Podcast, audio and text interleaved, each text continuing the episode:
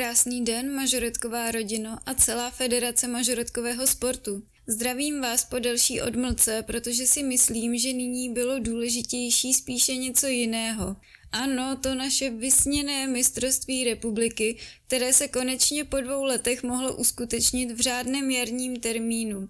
Od března jsme vlastně soutěžili jeden víkend za druhým a výkonů bylo opravdu mnoho. Bylo úžasné sledovat ty pokroky a ladění sestav z kvalifikačních kol do těch finálových a ty kroky ku předu byly doslova mílové. Máme za sebou už také soutěže nejvyšší, tedy v rámci naší republiky, a ti nejlepší z nejlepších mají již vybojované své postupy na mezinárodní soutěže, a dokonce jedna z nich už je také za námi. Tito naši adepti na reprezentaci České republiky ve světě mažoretkového sportu, ale i vy ostatní jistě sdílíte tu znovu objevenou radost také z komentovaných online přenosů, kdy právě ten ze světového šampionátu může či mohla vidět také široká veřejnost v jedné z nejprestižnějších televizí u nás, tedy v české televizi, konkrétně na ČT Sport.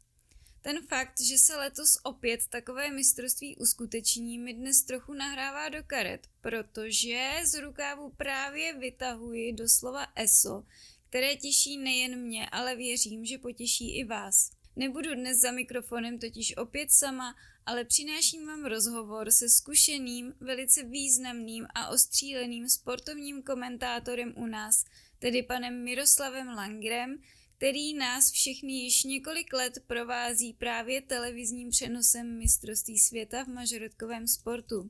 Pan Langer je držitelem několika ocenění, například cena Jiřího Kesla, festival Sportfilm Liberec, dokument 197 medailí 2004 a Mimo komentování největších světových sportovních soutěží, mezi které se řadí olympijské hry, atletické sestřihy mistrovství Evropy a mistrovství světa, či přenosy z uměleckého odvětví jako krasobruslení, gymnastika či aerobik, má na svém kontě také tvorbu dokumentů. Zajímavým komentátorským odvětvím je pak určitě short track, bowling, střelba nebo moderní pětiboj. Další důležitou rolí je také funkce editora pořadu Branky body vteřiny. Tak co, těšíte se na příval informací od našeho váženého hosta? Vaše jméno je známé nejen v mediálních kruzích, ale i v široké veřejnosti. Bylo již eh, od studentských let jasné, že se budete ubírat eh, tímto směrem komentování televize, eh, reportérství? Děkuji moc krát za pozvání. Tahle otázka je celkem jednoduchá, ale není úplně jednoduché na ně odpovědět, protože ono to bylo tak jako eh, na dvou kolejích. Eh, já jsem na jednu stranu už od opravdu dětského věku eh, měl ve zvyku při hraní různých takových společenských her, které teď už moc neexistují, ale byly to celkem tehdy populární hry, kde pomocí figurek umístěných na pružinkách se cvrnkalo do míčků a tím se hrál fotbal, hokej, basketbal a další podobné hry, tak jsem měl ve zvyku tyhle, eh, tyhle hry, tuhle zábavu komentovat, jako kdyby byla v televizi. Ale na druhou stranu já jsem nebyl žádného prostředí, které by bylo spojené s novinářstvím, vlastně ani se sportem. A všechno to směřovalo k tomu celkem od prvních let mé školní docházky, že buď budu mířit někam do učitelské profese, jako moje maminka, anebo někam směrem k programování. A tam jsem se taky hlásil na eh, vysokou školu, Eh, na konci eh, svých gymnaziálních let, ve které době jsem už ale zároveň také chodil třeba do novinářského kroužku a už jsem třeba také dělal eh, zpravodaje pro příbramský deník se, ze sportovních akcí. Především tehdy z fotbalu, ale dostal jsem se výjimečně třeba i ke krasobruslení, které v Příbrami má docela tradici. A tak, když jsem si podával tedy přihlášky na vysokou školu, tak jsem si podal dvě na Eh, matematicko-fyzikální fakultu, kde jsem chtěl se přihlásit eh, právě na studium programování nebo informačních technologií a pak eh, na fakultu sociální věd na žurnalistiku, už s určitým výhledem skutečně na to, že se tedy budu věnovat té sportovní žurnalistice. A nakonec to dopadlo tak, že mě přijali, takže jsem začal studovat fakultu sociálních věd, tam jsem se dostal i k Robertovi Zárubovi, který tam vedl a dodnes vede kratší, tuším, že dvousemestrální i dodnes, tenkrát byl dvousemestrální kurz sportovní žurnalistiky.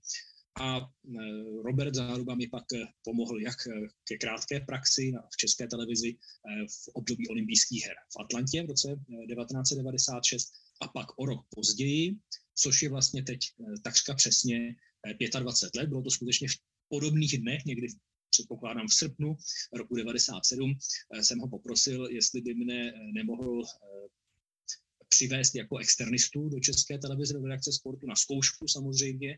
No a dopadlo to tak, že jsem tam tedy vydržel skutečně až do dnes. To tedy od mládí byly takové skutečně protipóly v těch vašich zájmech, ale ubralo se to tím eh, rozhodně správným směrem. A když jste zmínil ten nástup do české televize, eh, jak náročná byla ta cesta do takové v podstatě nejprestižnější televize u nás v České republice. Dokážete to nějak podrobněji popsat? Vaše pocity třeba? Tak tu proceduru už jsem víceméně nějak popsal, eh, že jsem se tam dostal zásluhou eh, Roberta Záruby, pak eh, samozřejmě bylo svým způsobem těžké se tam, se tam prosadit, přesvědčit, že skutečně na to mám. Eh, překonat nějaké méně šťastné okamžiky, když se mi něco nepovedlo a eh, vydržet eh, i, což ne třeba všichni skutečně vydrželi, a možná teď je to ještě složitější, protože ten postup je o něco bych řekl pomalejší než tenkrát.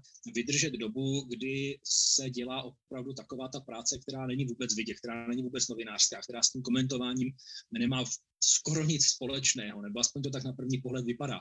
Protože úplně první, co v té době eh, každý externista, každý zájemce o tu práci začal dělat, eh, bylo vlastně takzvaně skriptovat agentury. To znamená, eh, že příspěvky, které chodily do zahraničních sítí, popisoval do takového sešitu a každý moderátor protože se to dělalo hlavně kvůli spravodajství. Každý moderátor spravodajství se do toho sešitu mohl podívat a zjistit, jaké příspěvky ze zahraničí má k dispozici. Pak se skriptovaly přenosy. Pak se začalo jezdit takzvaně, eh, říkávalo se tomu na čumendo, neboli prostě na, na zkušenou eh, se s nějakým zkušeným reportérem eh, na místa, kde se natáčelo. No a pak konečně už dostala eh, ten zájemce, ten externista příležitost i natočit si nějakou svoji reportáž. Ale to samozřejmě nebyla první liga, to nebylo, nebyly zápasy reprezentace, eh, to spíš byly eh, takové jako třeba mnohdy až vyloženě neobvyklé nebo menšinové nebo okrajové sporty a mnohdy třeba ne ani úplně sporty. Takže takovou typickou akcí, která se tehdy točila, když byl ten redaktor začátečník, eh, tak to byla balonmány, což bylo vlastně setkání milovníků balonového létání s horkozdušnými balony.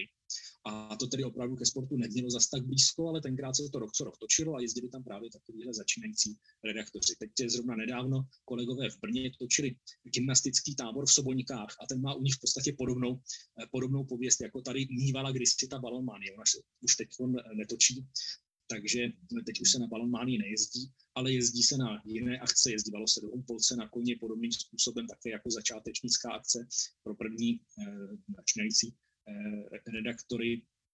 A ani teď popravdě vlastně nevím, eh, co konkrétně eh, tuhle, tuhle eh, roli převzal.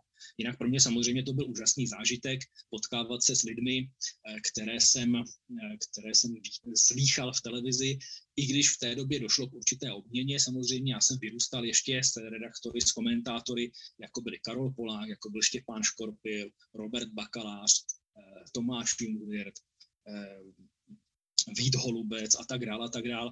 A z nejrůznějších důvodů po listopadu a poté po vzniku samostatné české televize eh, tahle garnitura, nebo generace bych spíš řekl, eh, komentátorů z české televize odešla nebo skončila, začali pracovat třeba v jiných televizích nebo se přestali věnovat vůbec téhle profesi, ale objevili se tam samozřejmě další eh, známí komentátoři, jako samozřejmě Robert Záruba už v té době měl svoje jméno, Jakub Bažant, Vláďa Drbohlav, Pavel Čapek, Míra Bosák samozřejmě, no a Petr Vichnár, který, který byl tak, takovým mým vzorem v okamžiku, když jsem se začal věnovat těm estetickým sportům.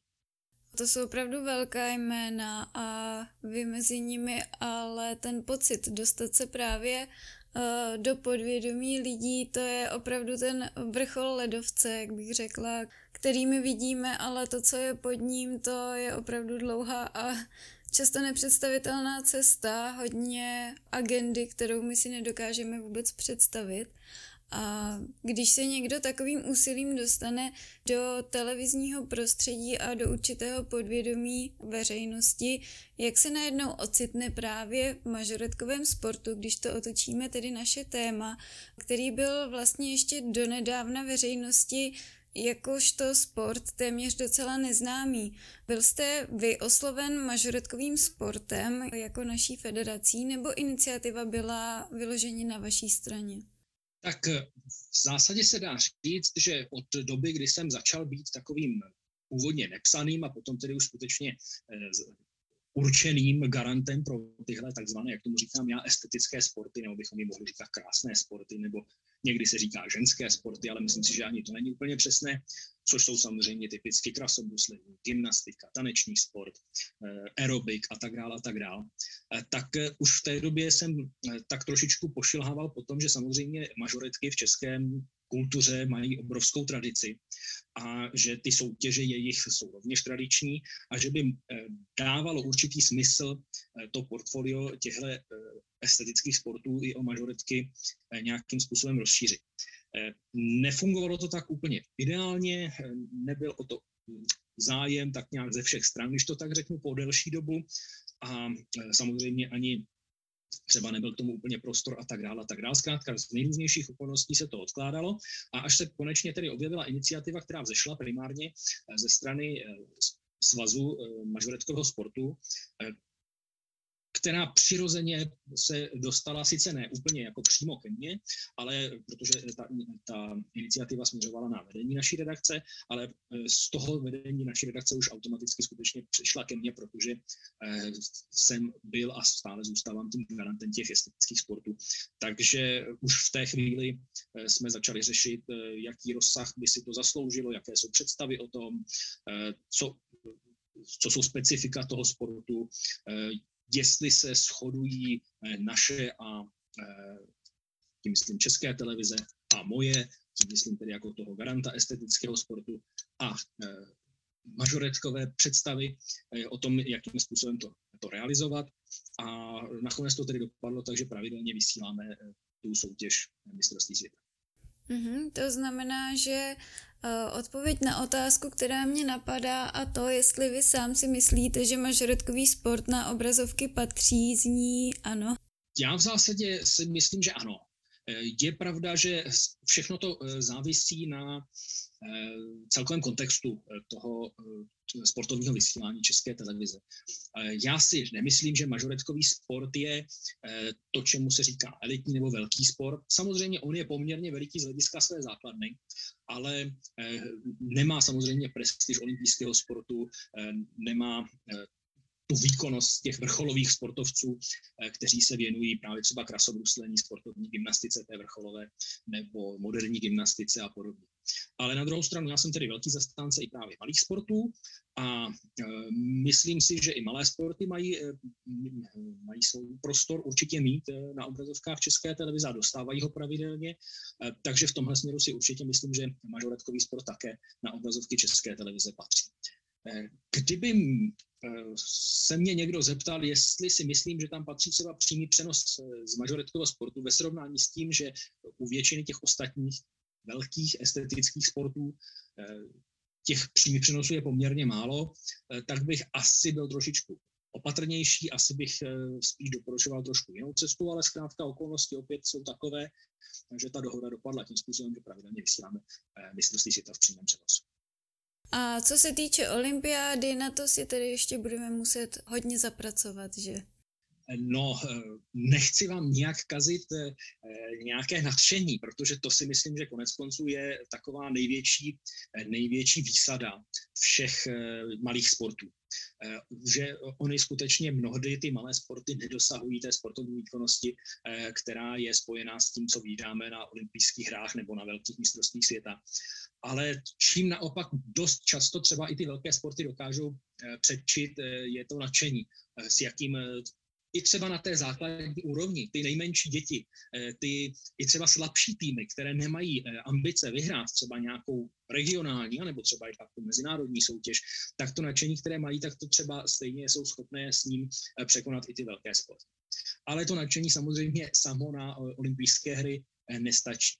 A když se člověk podívá, a já samozřejmě eh, situaci kolem eh, olympijských her sleduju hodně dlouho, eh, sleduju právě i situaci kolem těch malých sportů, poměrně dlouho jsem velkým fandou takzvaných světových her, což třeba teď zase nedávno skončila tahle akce, říká se jí olympiáda neolympijských sportů. Jsou to v zásadě ty sporty, které už mají opravdu hodně blízko k tomu, aby se dostali na olympijské hry a přesto stále velmi daleko, protože některé z nich jsou tam třeba uh, už vlastně eh, ty světové hry se konají čtyři desetiletí a některé ty sporty jsou tam skutečně všechna tak čtyři desetiletí a nedostali se nikdy eh, do olympijského programu a ani tak, ani nějak úplně blízko, že by se o nich třeba hlasovalo, že by se do toho olympijského programu měli dostat.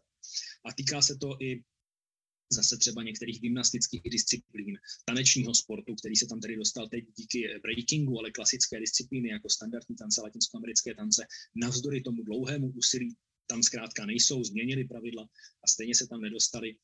A jsou to všechno sporty, které mají větší tradici, mají, eh, řekl bych, osobně si myslím, vyšší tu sportovní náročnost a co je možná úplně nejdůležitější, mají velmi, ale velmi širší eh, mezinárodní sportovní základnu, což je mimochodem jedna z podmínek, bez kterých se sport na olympijské hry dostat nemůže. Takže když tohle všechno eh, srovnám u, u mažoretského sportu, eh, tak mi vychází, že na olympijské hry eh, se v tuhle dobu skutečně v horizontu několika, možná i desítek let těžko může dostat. Ale skoro bych řekl, jestli by vůbec takovéhle úvahy měly být, protože se pak může stát, že takový sport eh, vlastně zavrhne třeba i část své nějaké, eh, nějaké přirozenosti, nějaké, nějakého charakteru svého, jenom v úsilí dostat se třeba na olympijské hry a to úsilí někdy k ničemu nevede a naopak to může třeba i tomu sportu ublížit. Takže spíš bych vám skutečně doporučil, držte se toho, eh, co v majoritkovém sportu máte, to znamená široká základna, spousta dětí, spousta dětí, které mají ten sport rády. No a ta, ty olympijské hry, tam skutečně to je asi taková fata morgana. Mhm, já tady za uh, mikrofonem přikivuju, protože to jsou opravdu všechno pádné důvody a krásně vysvětlené, tak za to vám uh, opravdu děkuju, protože je na tom spousta pravdy. A když se podíváme eh, k samotnému, tedy našemu mažoretkovému mistrovství, mm, bylo něco, co vás na prvním komentovaném eh, přenosu mistrovství překvapilo? Překvapilo, nevím, jestli to úplně můžu říct, že překvapilo, protože už právě v době, když jsme si vyjasňovali, co se jako z majoretkového sportu dá vysílat, nedá vysílat, jak by to zhruba mělo vypadat, tak už eh, samozřejmě eh, v té době jsem třeba i dostal určitá varování od paní Pavelkové, abych si to nepředstavoval tak, jak eh, si to běžně lidi představují majoretky. A třeba musím říct, že zcela otevřeně řeknu, že eh, já jsem dost měl takovou jako chuť snažit se tlačit na to, aby mažoretkový sport byl vlastně v podstatě jediný z těch estetických sportů, které bychom vysílali, který se provozuje venku, protože mažoretky skutečně tradičně vždycky bývaly venku, bývaly součástí eh, společenských akcí, eh, typicky právě pod nebem někde s nějakou tou dechovkou. Skutečně to nechci ani schazovat, ale ani nějak ironizovat. Prostě tak to zkrátka bylo a dodnes myslím si, že i, i tenhle směr mažoretek, eh, neříkám mažoretkového sportu, ale mažoretek má svoje místo u nás a eh, já skutečně jsem jaksi velký zastánce tradic a jsem nerad, když se třeba nějakým způsobem porušují.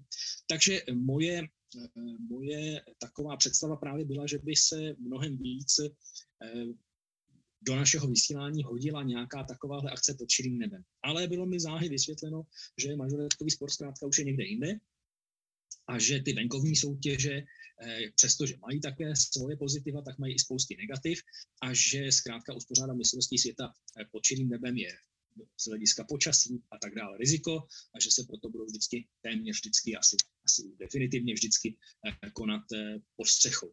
Takže Eh, to byla jedna z takových věcí, které jsem si musel zkrátka předem ujasnit než vůbec přišlo k úvahám, k diskuzi o tom, jestli budeme vysílat mistrovství světa nebo mistrovství republiky, nebo co budeme vysílat. A tak v okamžiku, když, jsme, když už přišel ten první přímý přenos, tak samozřejmě já už jsem viděl záznamy z těch soutěží, už jsem měl za sebou tyhle diskuse, takže tam na místě mě toho skutečně za stolik nepřekvapilo. Už jsem věděl třeba i to, co mi opět paní třeba Pavelková eh, zdůrazňovala, že samozřejmě mažoretkový sport už zdaleka není. Eh, to pochodování na dechovku, eh, jak by si někdo mohl představit, že je to samozřejmě i z hlediska hudebního, i z hlediska kostýmů a stylizace mnohem modernizovanější, mnohem soudobější záležitost. Takže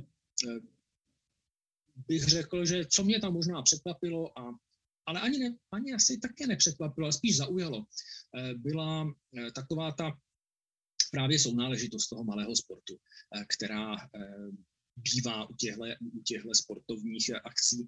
A konec konců i toho, že je to kolektivní sport. Nejenom, samozřejmě, ne vždycky kolektivní sport. Samozřejmě já vím, že vy tam máte i solové kategorie a kategorie dvojice a tak dále a tak dále, ale my jsme se pravidelně v našich přenosech věnovali spíš právě těm kolektivním kategoriím a e, ty, ony zase tak v těch estetických sportech nejsou úplně časté tanečním sportu jde o dvojice, v krasobruslení solo nebo dvojice, eh, v gymnastice sice soutěž družstev, ale to je zase soutěž, kde se sčítají výsledky jednotlivců. A těch eh, opravdu kolektivních eh, estetických sportů ne, že nejsou, ale jsou přece jen trošičku okrajové, společné skladby v moderní gymnastice, formace v tancích a tak dále, tak dále, nebo synchronizované bruslení. Ale ta nálada je zkrátka trošičku jiná.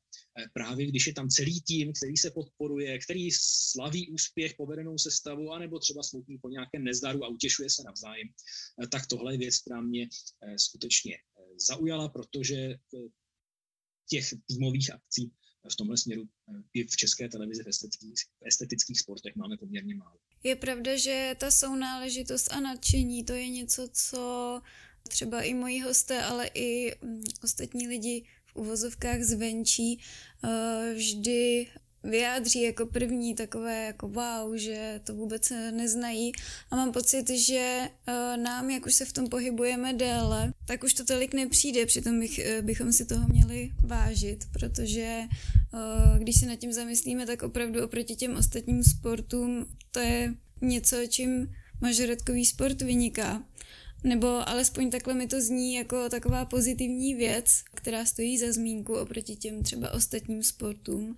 A napadá vás eh, třeba naopak i něco negativního oproti těm sportům, které komentujete běžně nebo déle? Teď mě asi tak úplně nenapadá nic vyloženě negativního.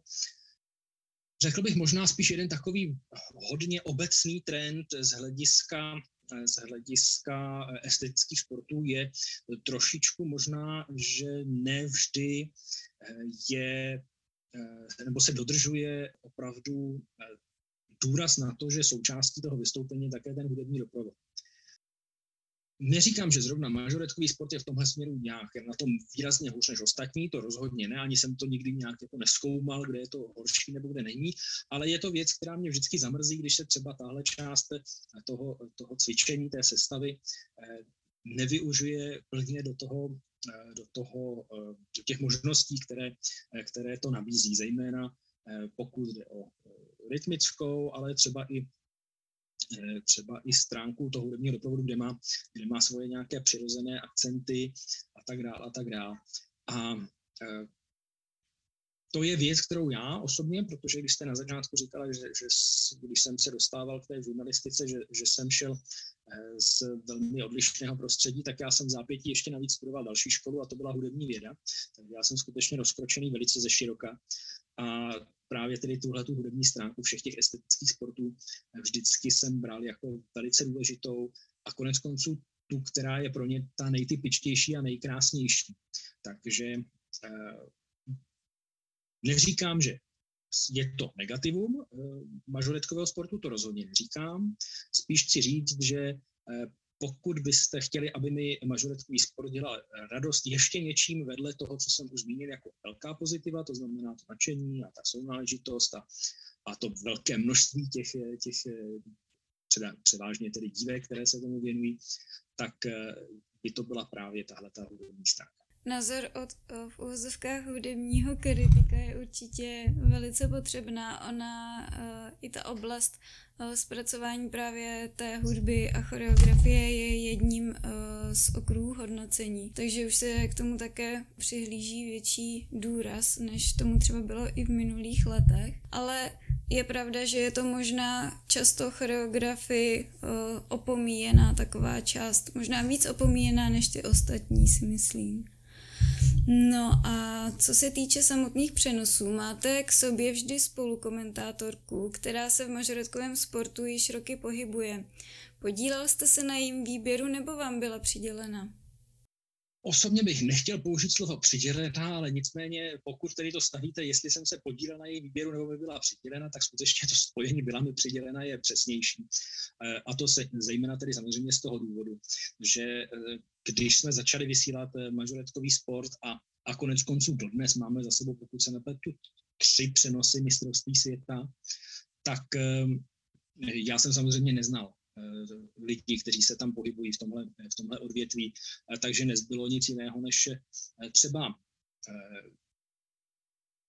jak si popsat, jaký typ člověka bych si představoval jako experta a trošku třeba si podisku, podiskutovat na téma, jakou mají ty nabídnutá jména kvalifikaci, jak jsou zapojená do toho toho samotného dění na té ploše, protože někdy je to výhoda, když eh, komentují svůj tým, někdy je to samozřejmě zase na druhou stranu nevýhoda, takže, eh, anebo hlavně, tedy, ať už tak nebo onak, tak to musí zkrátka ten, eh, ten komentátor, nebo měl by to ten komentátor vědět, a, ale byl, byl to spíš jenom takový bylo to spíš jenom takové potvrzení toho, že ten předvýběr, který přišel ze strany mažoreckého sportu, vyhovuje obecným, skutečně velice obecným představám, které jsem měl, protože konkrétní představy jsem v tu dobu, dobu nemohl a v podstatě ani, ani teď. Vždyť opravdu my to vysíláme eh, jednou za rok a eh, nemám eh, samozřejmě kapacitu úplně sledovat, co se děje v mažoretském sportu. Podívám se samozřejmě na výsledky, podívám se na některé, ale skutečně na některé sestavy, abych věděl, co se tak jako děje nového ale eh, v žádném případě nemůžu sledovat eh, celý průběh mistrovství republiky, mistrovství Čech, mistrovství Moravy. To je samozřejmé. A jak se vám spolu komentuje s někým, kdo se v podstatě nevěnuje mediální činnosti? Opět platí, že velké množství těch estetických sportů, které komentují, a nejenom těch estetických sportů, protože já se občas dostanu i k některým jiným, třeba konec konců teď třeba na světových hrách jsme snad poprvé od no, jestli Bůh ví, kdy jsme vysílali přenos nebo záznam eh, větší eh, z bowlingu, takže jsem se dostal i k bowlingu. A takže se poměrně často dostávám ke, k expertům, kteří eh, s tím nemají praxi a Myslím si, že v tom není nějaký zásadní problém. Spíš je potřeba si tak nějak navodit nějakou dobrou atmosféru na tom, na tom stanovišti, nějaké vzájemné důvěry, podpořit se navzájem, když se někomu něco eh, nezrovna třeba daří, když neví, eh, nebát se toho druhého, eh, ne třeba nutně opravit, i když to třeba může být fakticky oprava, ale spíš, spíš ho jakoby mu pomoci, aby se vyjádřil správně. A myslím si, že v tomhle směru to fungovalo velice dobře. Ty, ty expertky, se kterými jsem mohl pracovat při přenosech majoretkového sportu, tak všechny byly Eh, velice zdatné v tomhle směru, přestože neměli tu praxi úplně velkou, ale zase asi bych měl dodat, nevím to přesně, ale pokud je mi známo, tak vlastně oni tu praxi mají. Sice ne v české televizi, ale mají u přenosů z mažoretkového sportu, které eh, se přenáší na internetu. Takže oni vlastně s tím mažoretkovým sportem mají mnohem víc zkušeností, než mám já, takže možná ta otázka vlastně měla směřovat spíš na ně, jestli, jestli ta spolupráce se mnou byla v pořádku. Tak já se jich schválně zeptám, ale myslím si, že bude úplně v pohodě. A jak se třeba osobně připravujete na sportovní či taneční utkání, v úvozovkách utkání? Máte nějaké specifické rituály? Tak tady nejde asi úplně o rituály. Já třeba, a to bych teda možná měl říkat úplně nahlas, ale mezi takové rituály patří klasické rozmluvení a to já většinou úplně nedělám. Rituálem by mělo být přečíst si třeba i nahlas těsně před přenosem typicky cizí jména, aby člověk je měl takzvaně omluvená, aby je měl naučená, ale mnohem víc než tyhle rituály samozřejmě důležitější příprava a to je příprava krátkodobá nebo dlouhodobá. U těho mažoretkového sportu ta dlouhodobá příprava samozřejmě je trochu slabší, spočívá především v tom eh, zachovávat si výsledky z předchozích soutěží a třeba i nějaké poznámky eh, z toho předchozího roku do toho dalšího roku. Může to být i součást nějaké konzultace, že před tím závodem, taky se tomu říkává takovým hezkým českým slovem nalejvárna občas.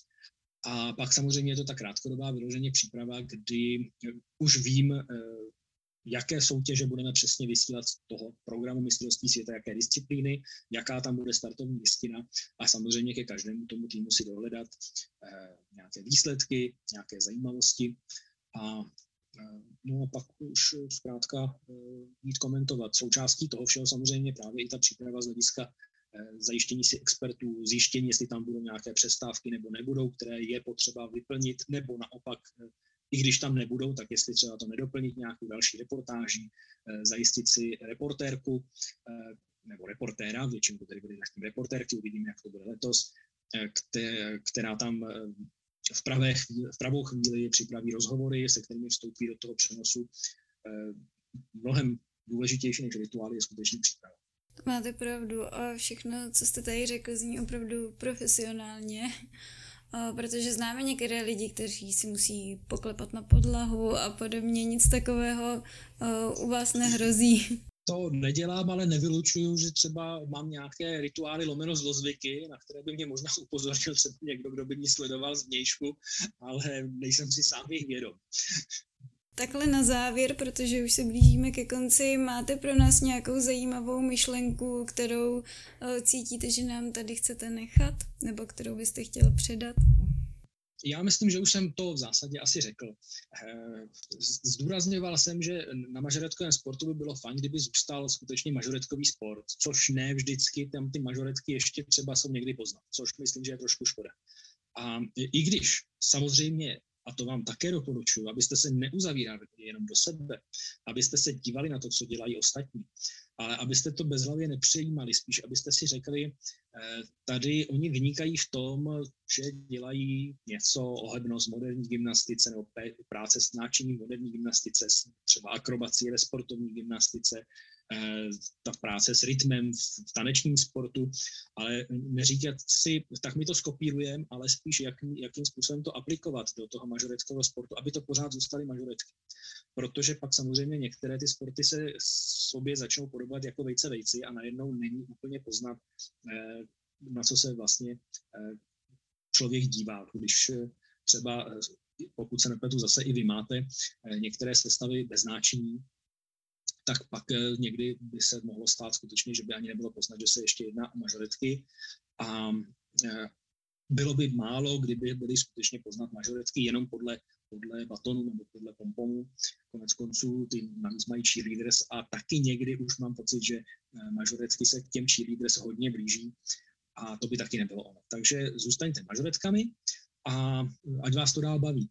Já teda moc krát děkuju a myslím, že my všechny moc krát děkujeme, hlavně za váš čas eh, v takovém natřískaném doslova programu, který eh, máte na svém kontě. A těšíme se na viděnou i hlavně naslyšenou na nadcházející mistrovství. Také děkuji moc krát za pozvání a přeju vám, ať se vám na mistrovství a i na dalších závodech daří.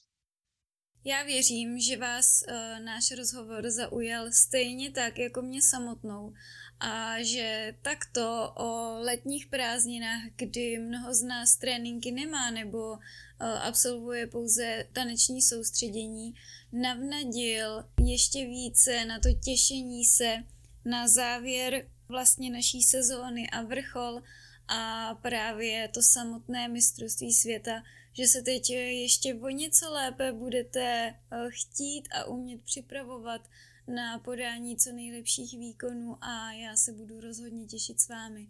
Tak vám držím palce a doufám, že se zanedlouho uslyšíme znovu.